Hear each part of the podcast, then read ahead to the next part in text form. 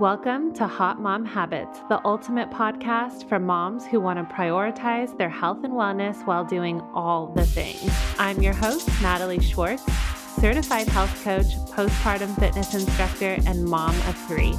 I'm here to help you establish healthy habits and maintain a balanced lifestyle, so let's get into it. I have Cara Tyrrell on the podcast today, and we are talking all things managing toddler meltdowns. You've been there, I've been there, I am currently there every day. So we get into it on the podcast, and she gives some real life examples, tangible tips that you can do when a meltdown occurs, what the meltdown really means, where to meet your child when they're having that. It was just so freaking helpful. I loved the entire conversation. And for those of you who don't know Cara, you are going to fall in love with her, but she is a master in education Vermont based early childhood educator. She's a collaborative parenting coach and she is the founder of Core 4 Parenting. Um, she truly is like the most compassionate, kind, loving woman, and she is obsessed with littles and helping them thrive and be preschool ready and world ready. And so, this conversation, I think you are going to get so much value out of. So, let's get right into it. Welcome, Cara, to the podcast. I'm so excited to have you here. This is so funny because I know we were going back and forth in DMs, and I feel like this topic couldn't come at a better time in my life personally for having a toddler meltdown issue. But um, I I love that that we're to dive into this topic because I think such a hot mom habit is to be uh, forever showing up and working on ourselves as a parent you know, to be the best parent that we can be and the communicators with our little people. I think that that's something that I've said on this podcast many times. We don't just, we're not born knowing how to parent these small children. And so I think it's such a great habit or a great lifestyle choice to be forever learning and how we can best show up to serve them. So, welcome, welcome. I'm so happy you're here. Thank you. Thank you so much for inviting me on. And uh, yes, I totally agree with you. I talk about parenting personal development in that way that we are always learners and growers alongside our kids who are learning and growing. Just so happens that we're their guide, but that doesn't mean we don't get to ask for help. Yes, a hundred percent. So before we sort of dive into it, I'd love to know like a little bit how you got started to where you are. Like, did you always love little kids? Like how, uh, you know, or like working with the parents, like how did you come to be in the place that you are now? Uh, this is a huge yes for me. I've always loved little kids and um, I'm an only child. So for me, it was an act of desperation. My parents mm. were not going to give me a sibling. And I was just so drawn to little kids that at the age of 12, I said, well, fine. I'll go find them myself then. And I started my journey of chronic babysitting, right? Becoming a family member to other people who really needed, at first, a mother's helper and then a long term sitter. And that was how I started out. But intrinsically, I just am so drawn to them. I seem to get them, understand where they are and who they are in that moment and what they need in order to feel safe enough to get through tricky times. So that's who I am. And then I went on and had my own kids. I've been nanny to many, many families. I became a preschool and a kindergarten teacher to feed my need to be with kids as well as my love of teaching. And it led me to become an online parent educator and coach during COVID when parents were really struggling. Yeah, for sure, for sure. And I love, I just love that about you because I was never one who loved little kids. I was, I didn't even think I would want to be a mom myself. And so I think it does take such a special type of person who is like loving on them and who gets them and wants to be in that world. So that's incredible. So, in terms of toddler meltdowns, what would you say classifies as a toddler meltdown? Oh, this is a great question. Um, well, I mean, you're in the thick of it, so let me turn it around on you and say, when your when your toddler is having a meltdown, how do you know? Well, I mean, they're just. Well, I can think of Tommy right now, my three and a half year old. He's just crying, screaming, irrational, like, you know, just nothing, no sense can be had for him. Absolutely. So that is the act of melting down. Okay.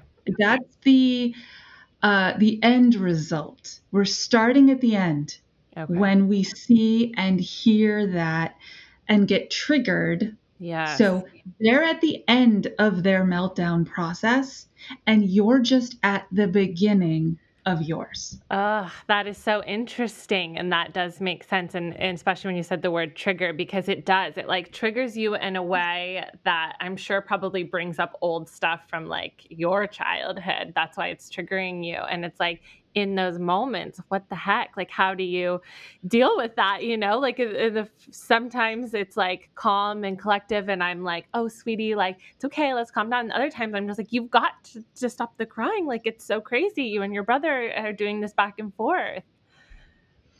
Yes. So when you think of it that way first there's this sense of awareness Mm-hmm. And when you think of it that way, and I'm going to deconstruct Tommy's meltdown for you. So I'm going to bring you back to the beginning for him. Okay. But knowing that his end is your beginning, your trigger. And part of it is definitely old childhood stuff, mm-hmm. being on the other side of it. Yeah. Because you you lived childhood.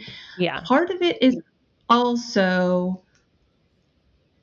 sensory issues as human beings, it's very jarring to hear that type of yelling and screaming. And it automatically puts us into a fight, flight, or freeze state. Oh, a hundred percent. I feel like it's like so like a cortisol spike, and it just literally makes me so tense to hear that like complete just screaming at the top of his lungs. Exactly. So you're in one space and he's in another. So let's let's back up his meltdown experience. Meltdowns are emotions that have not been processed completely or in a healthy way. And inside the body of a toddler, they have to go somewhere.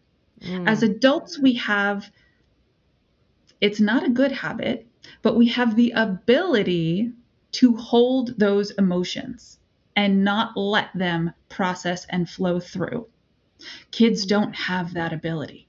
Okay. It is a free flowing thing for them. So there was an emotion or many that Tommy was feeling about an action that either he or somebody else took.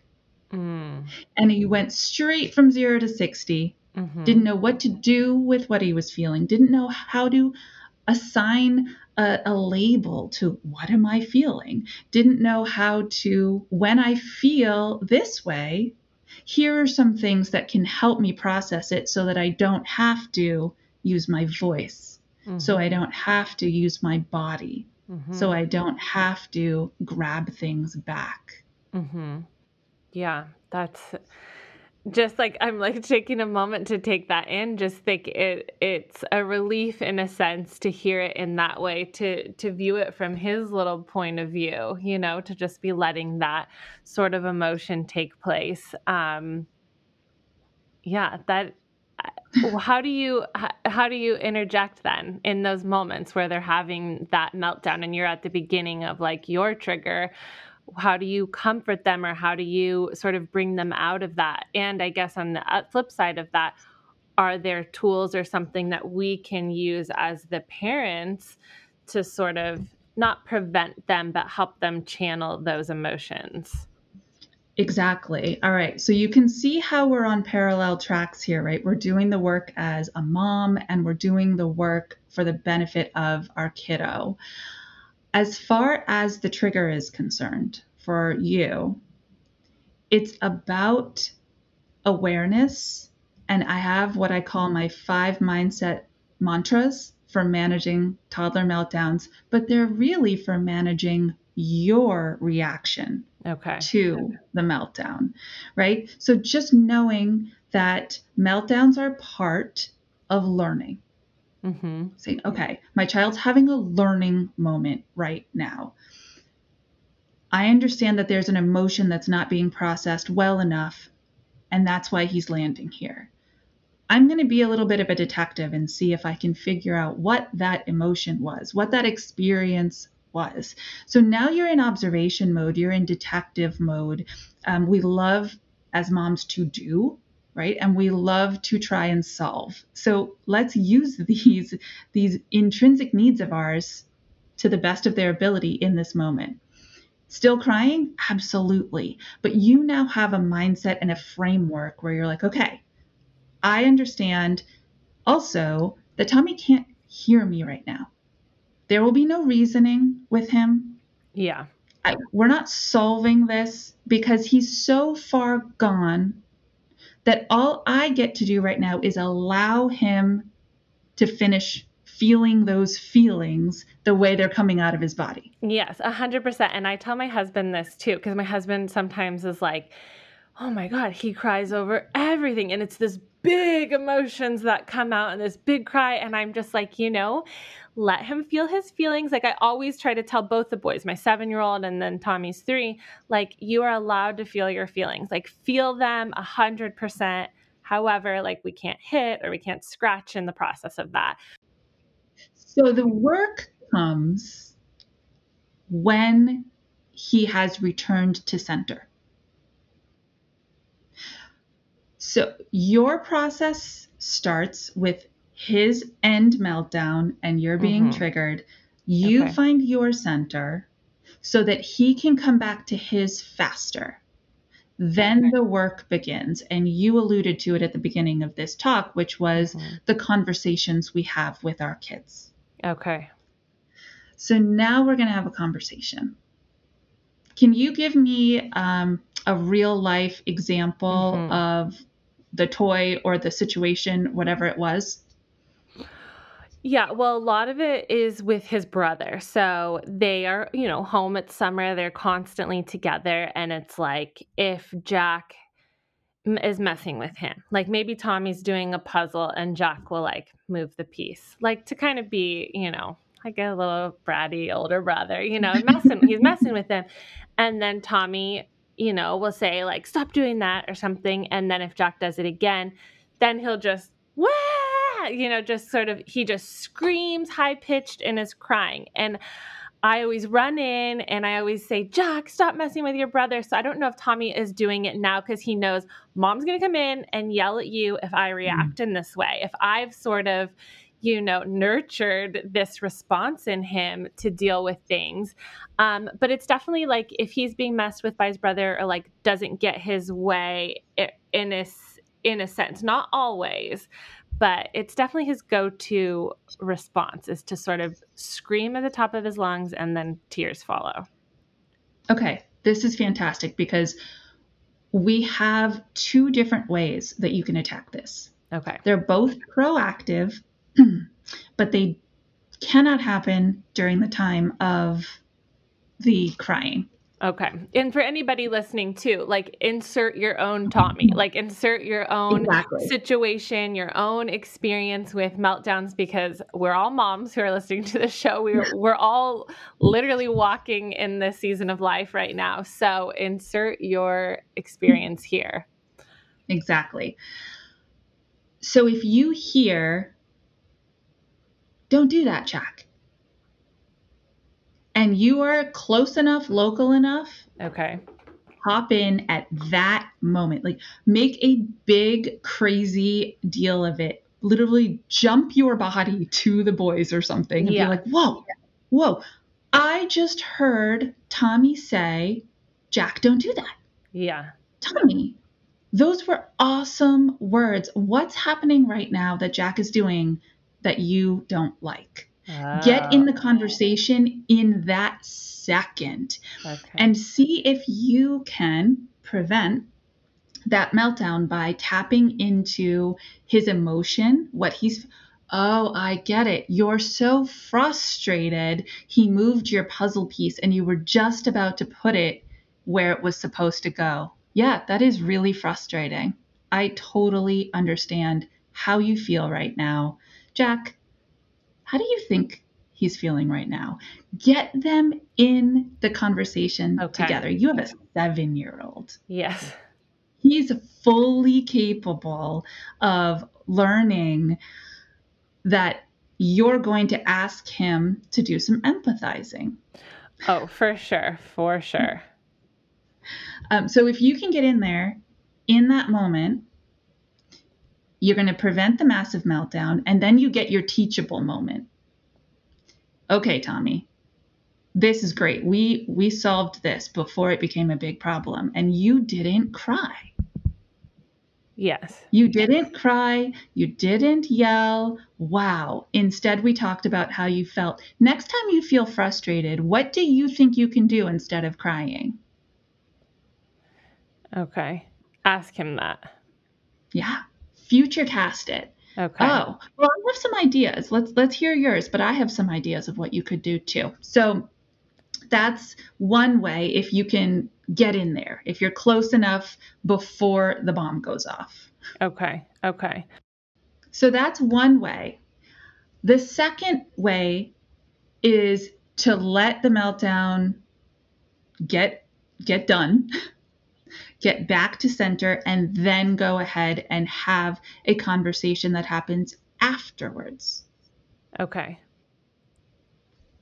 Okay, that makes sense. I think that in the moment it's so much easier said than done and you know especially if the sibling is going back and forth and all of those things but i think that that makes total sense and especially honoring like your child's feelings in that moment like okay that's right like you can feel frustrated for that happening whatever that may be and then asking them to express themselves without that meltdown. Is that sort of like yeah, so that's really like ideal outcome, right? Okay. Now you're saying you're you're telling me what every mom who has toddlers in their life on a daily basis tells me, which is um, we're not always dealing with ideal. Yeah. so uh, so what else what else you got for me? So the first first thing I want to make sure that people know is that this the strategies that are going to work for your child are 100% based on who your child is and you know that deeply and intimately and you know that your two kids are not the same. So talking it out might be all one kid needs because that really works for them. Yeah. Other kids are way more kinesthetic, especially in the moment that they get triggered. So for some kids, I I recommend that parents actually make um, stop signs like little red stop signs on on popsicle sticks. Yeah. And that kid can just once they learn, oh my gosh, I'm feeling that way again. That thing that my mom calls frustrated, that thing that my mom calls angry, I'm feeling it again. They just can run for their stop sign and hold it up or to their brother, or they can run for their stop sign and bring it to you. Okay. And say, he's making me feel that way again. Can you come help me? Okay. Okay. That's a good that's a good little tool. That's good to have for sure. So, what do you what are you doing in those moments? Like when you're having this experience when you're triggered is there something that you can immediately do like you said like find your center are you physically leaving are you removing yourself from the situation uh, for a second to like bring it down or what are you doing i don't remove myself from the situation because as much as I know that this little one is so far gone that getting in there and solving it right now isn't going to work, physical presence matters. Okay, that's good to know. You think of it from your child's perspective. Like if I don't, I didn't have this experience, right? I'm an only, but if I had been arguing with a sibling and my parent left the room, I'd be like, oh, well, I guess that means I'm in it on my own. I'm going to dig deeper and maybe those fists are going to fly. I don't know. Yeah. Um, okay. Okay. No, that that makes sense cuz sometimes you hear like uh, you know, and I've heard this before too, where it's just like, okay, well, just remove yourself, like collect mm. yourself, and then come back and deal with it. But that makes total sense because, and two, I would also feel like, would your child then be like, okay, mom doesn't care. She's just leaving the room. So here we go. Right. Right. I'm on my own. The other thing, but however, so you, so you stay in the room, mm-hmm. but make a production of modeling how you are calming yourself down. Okay. This is huge because as much as they can't hear the why did you do that or like stop that or stop crying, none of that is going to resonate inside a massive meltdown moment. They're still sensorily taking it all in. They're still watching Mm-hmm. They're still listening, they're still feeling the energy in the room. So if you are saying out loud, not to them, just to the room. Yeah. That sound is so, your crying is so loud. Wow, it's really actually hurting my ears. I'm going to take a deep breath and close my eyes and see if I can calm myself so it's not so upsetting to me. Okay. And you take your deep breath and you do it right there in front of them. And now it's likely you've kind of got their attention. They're curious about, so maybe they're crying a little bit less. It's not so loud. Wow, I feel like I can still be here next to you right now. You're not crying as loud anymore. It feels so, let's, I'm going to take another deep breath. You want to take one with me? Let's do it together. Let's see. Let's do it together. So now you've got two deep breaths under your belt. Meanwhile, your meltdown mantras are floating through your head. I know my child is learning through this experience. Yeah. I know if I react, if I yell, or if I interject, I'm only going to make it worse. I know when I calm my body, they're going to calm theirs faster. I know I'm going to sit down and get small on their level so that they feel comforted by my presence.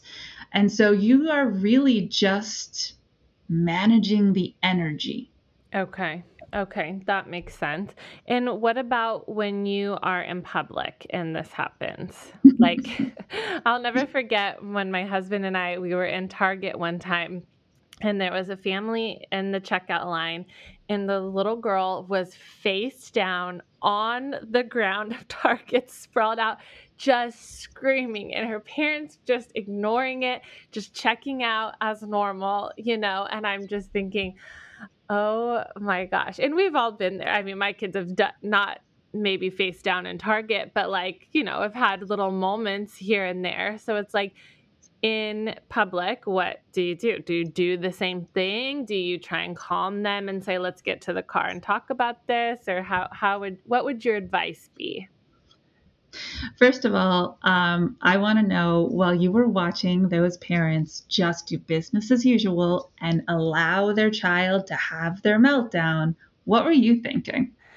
I mean, I don't know if this is the right thing or not, but I was almost thinking, well, good for them. They're not encouraging this behavior. And if she wants to act a fool in public, people are going to be looking at her, not the parents. And you can't bribe them or I'll get just get up I'll give you a piece of candy at checkout if you just stop doing this, you know? Like and I'm sort of like old school. I don't know if that's old school or what, but my mom was very much like that way too. She was just like, I'm not going to give any energy to this. And then, you know, hopefully you'll stop or whatever. I don't know. What, what are, what are your initial reaction to that story? I love that because what you just described is a very atypical internal dialogue when people see things like that in public. Mm-hmm. Usually it's far more oh my gosh, my kids would never do that, right? Denial. Mm-hmm. Or yeah. um, if if it were me, I would, right? The judgment piece. Yeah. Uh, so I love that. And that's, if that's old school, it's also now new school okay. because this is the new way of thinking when we are doing conscious collaborative parenting, which is what I teach. Mm-hmm. So I love that these parents held their, held their power position. And I believe very strongly that parenting in public is one of the hardest things that we are asked to do. You have to stay true to your parenting why, what your strategies are, and whatever you would do in your home is what you're going to do in public. A couple things. One, do not apologize for your children to other people in that space. Okay. As a kid, hearing your child apologize for your choices, especially when they might have been out of your control. If you have a neurodivergent child, right, it's really uh, identity crushing. So we're not going to look to the person behind us in line and be like, oh my gosh, I'm so, so sorry. Yeah. We're not going to do that. Secondly, can you sit down in the middle of Target with your child and run through what you would normally do at home in the playroom? Sure, you can. I've definitely done it.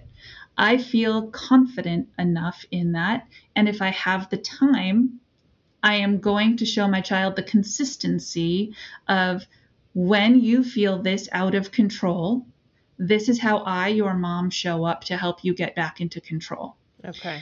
If you don't have the time, yeah. Or you're literally in like checking your stuff out. Yeah. So there's there's this pressure to, to keep moving. I would just say to your tiny human when when you're ready to, to go let them do their thing until you literally are done and ready to go i know that you're not done feeling your feelings but i'm going to pick you up and move your body now because we need to get to the car you can keep crying in the car if you're still feeling this way okay that's perfect. I feel like that that is something that I would do or say in that moment and that is good. And I and I love that you two are not like stop the crying, stop your crying. Like don't like I am such a proponent of like feel your emotions. Like I don't want to stifle them. I don't want you to think that crying is bad. Like I want you to express yourself and feel all of your feelings. Um so I love that that is something that you suggest as well. What happens when a meltdown becomes sort of physical? Like if mm-hmm. they're scratching, like Tommy is a scratcher. And I'm only going back to, to, you know, this is because this is my current experience. And I hope anybody who's listening, maybe you have a biter and maybe you have a hitter or whatever it is, but he'll lash out at his brother. He doesn't scratch me or my husband, but he will scratch his brother as like a defense mechanism or whatever when he's like so triggered by whatever Jack is doing to him in the moment. Of course he will. Of course it's Jack and not you and not your husband. Are you the one taking toys away and moving puzzle pieces? Yeah. No. Right? This is the defense mechanism that he has decided he has no choice but to go with because the yelling and the screaming isn't working. Mm. And what is interesting to me is that, you know, you shared that you're in, when you hear it, you come into the room, you're triggered in your mm-hmm. fight, flight, or freeze. Mm-hmm. And your reaction of, Jack, stop it, mm-hmm. is a fight reaction. Words are fighting. Mm when kids use words with us, those are that's a fighting action. Okay. Um, and so it's interesting to me that he realizes your words to his older brother, they're just not working. So now mm-hmm. he's like, well, I guess I better take it up a notch and try something else. So how about I scratch? Okay. So now we're into the psychology of why he's getting there. But we know that's not okay to do. Mm-hmm. So when you, whether you're able to intercept in time and have the conversation, mm-hmm. or it's afterwards, you want to enter, you want some sentence that sounds like it's okay to be angry. it is not okay to use your hands and hurt your brother. Yes, and that is definitely what I always say. I always am like, you can feel mad or feel your feelings, but we absolutely cannot scratch. You cannot hurt people. We need to keep our hands to ourselves. You know, I always go down that realm as well. So, we're really teaching him about feelings. So let's be super clear then. Your feelings don't come through your fingers. Mm, that's a good that's a good tip. That's good. Your feelings come through your words. Okay. If you need help figuring out how to talk about them, let me know. I can help you do that.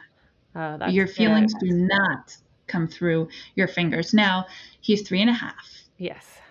What we haven't said out loud is the obvious, right? He's a COVID baby. Uh-huh. He was six months old when the world shut down. Mm-hmm. So there is some level of of oh my goodness, I had a very different experience during my early years than other kids did during their early years at play here. So chances are he's going to need more repetition, more reminders, more practice, even though it's sibling and he's been in connection with his sibling all these years. Mm-hmm. He didn't have what most kids do during that three, three and a half year old early period of getting to have those interactions and experiences with lots of other kids his own age. Mm-hmm. And they learn a ton of the organic nuances that way. Yeah, yeah. I guess that that makes sense. I mean, and I know that I've shared this with you too. I mean, we tried to keep things as normal as possible during that time. I mean, we moved states. We moved from California, which was so shut down and strict, to Ohio to be closer to family and have more Mhm. sort of like just normalcy for our kids.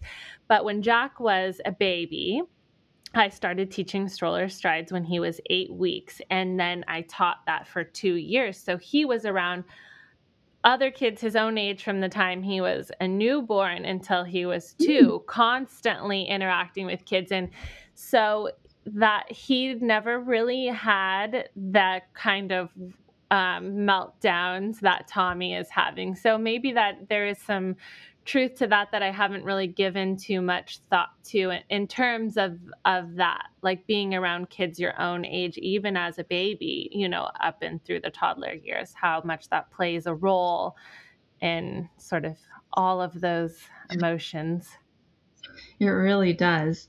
However, the behavior can't be ignored. So you've you're going to have to also give him his version of choice.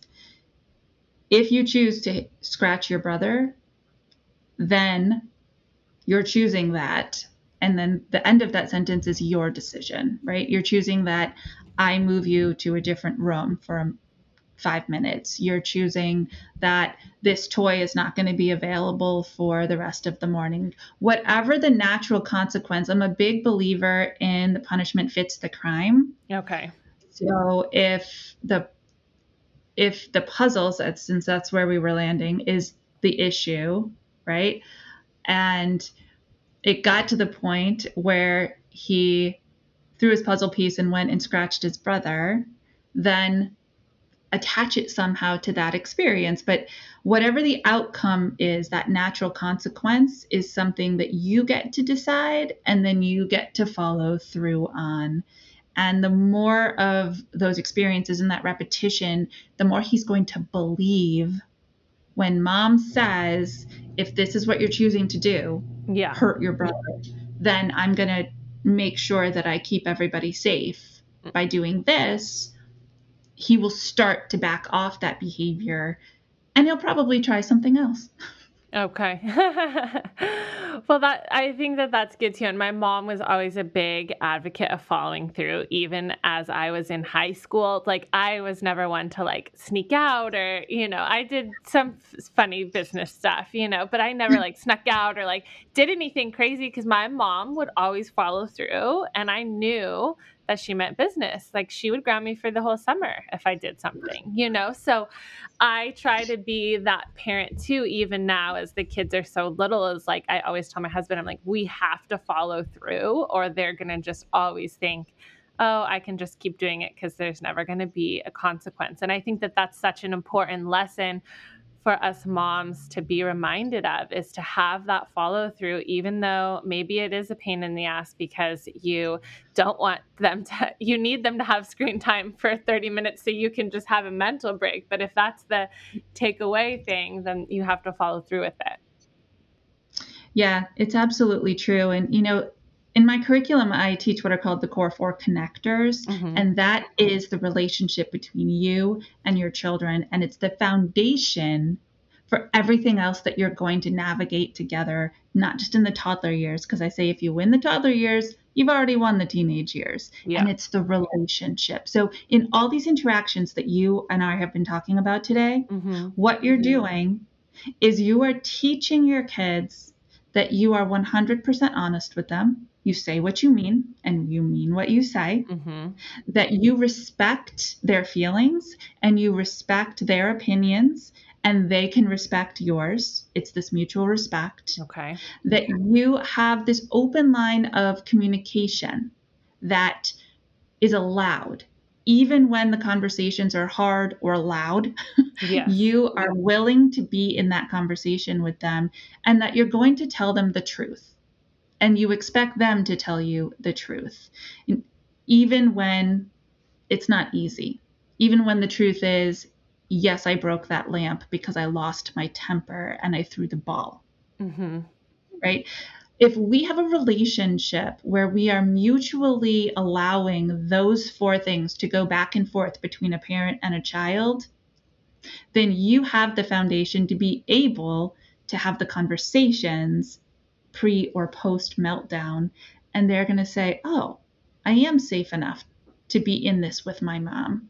I do know that she's going to be here to support me through it, even when it's hard. And then the other side of that is you all you get these wildly sweet celebration moments mm-hmm. after you do all this work. And uh, he runs to you one day and says, Jack just took my puzzle and ripped it apart, and I was so mad. And mom, I went and I stomped on a pillow three times and I feel a little better. Yeah. Yeah. Those are sweet moments. Yes, a hundred percent. Yeah. Those are like the victories. I remember this little girl I used to nanny for. Oh my gosh, she's so funny. And she was a wild, feisty human being by nature. And so this tapering was a lot of work over years. And one day she came to me and she just stomped her foot and she said, I am so mad right now that I'm going to go to my room and I'm going to slam the door. And then when I'm done slamming the door, I'm going to sit in my tent and read some books. And when I feel better, then I'll be back. Like she was telling me off. and she did all those things.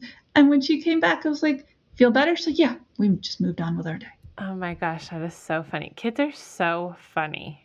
And it's just it is just amazing that even at the age of like 2 and 3 they have these wild big personalities and that is Tommy to a T and it just kills us. Me and my husband are always just dying laughing. Like this person is just so wild. But in the best way, obviously. Mm-hmm. Um mm-hmm. Oh my gosh. Thank you so much for just all of that information. I think it's so helpful for us moms to approach these situations because these are the moments that shape them into who they're going to be and how their emotions are dealt with and how we manage our emotions and show up and let them know hey, you are safe. This is okay to feel this way.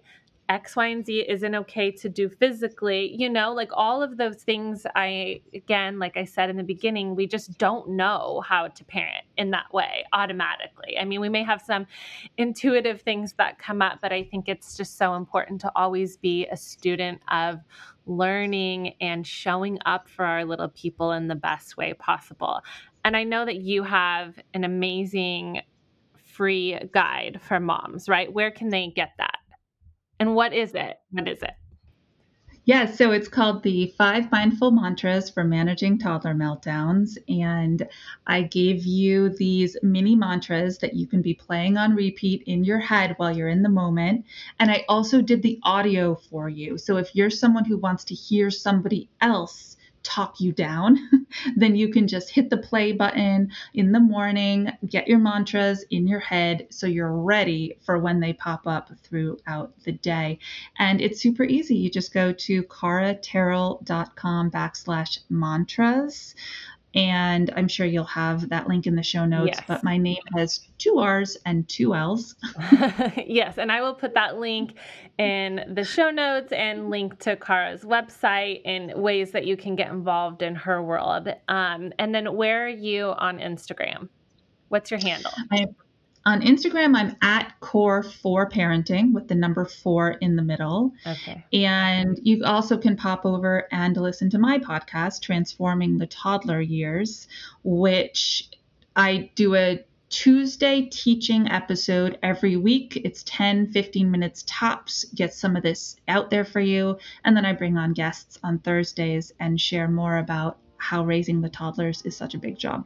Yes, and we are actually going to do a podcast swap. So I'm going to go on to Cara's podcast, and um, I was listening to your podcast yesterday while I was doing the dishes, and I listened to the episode on why kids use curse words or why they pick that up, and I thought it was so good and it was is so interesting. So if you want to check that out, head over to her podcast, Transforming the Toddler Years, and Cara, it was so wonderful to have you. Thank you so much for coming on.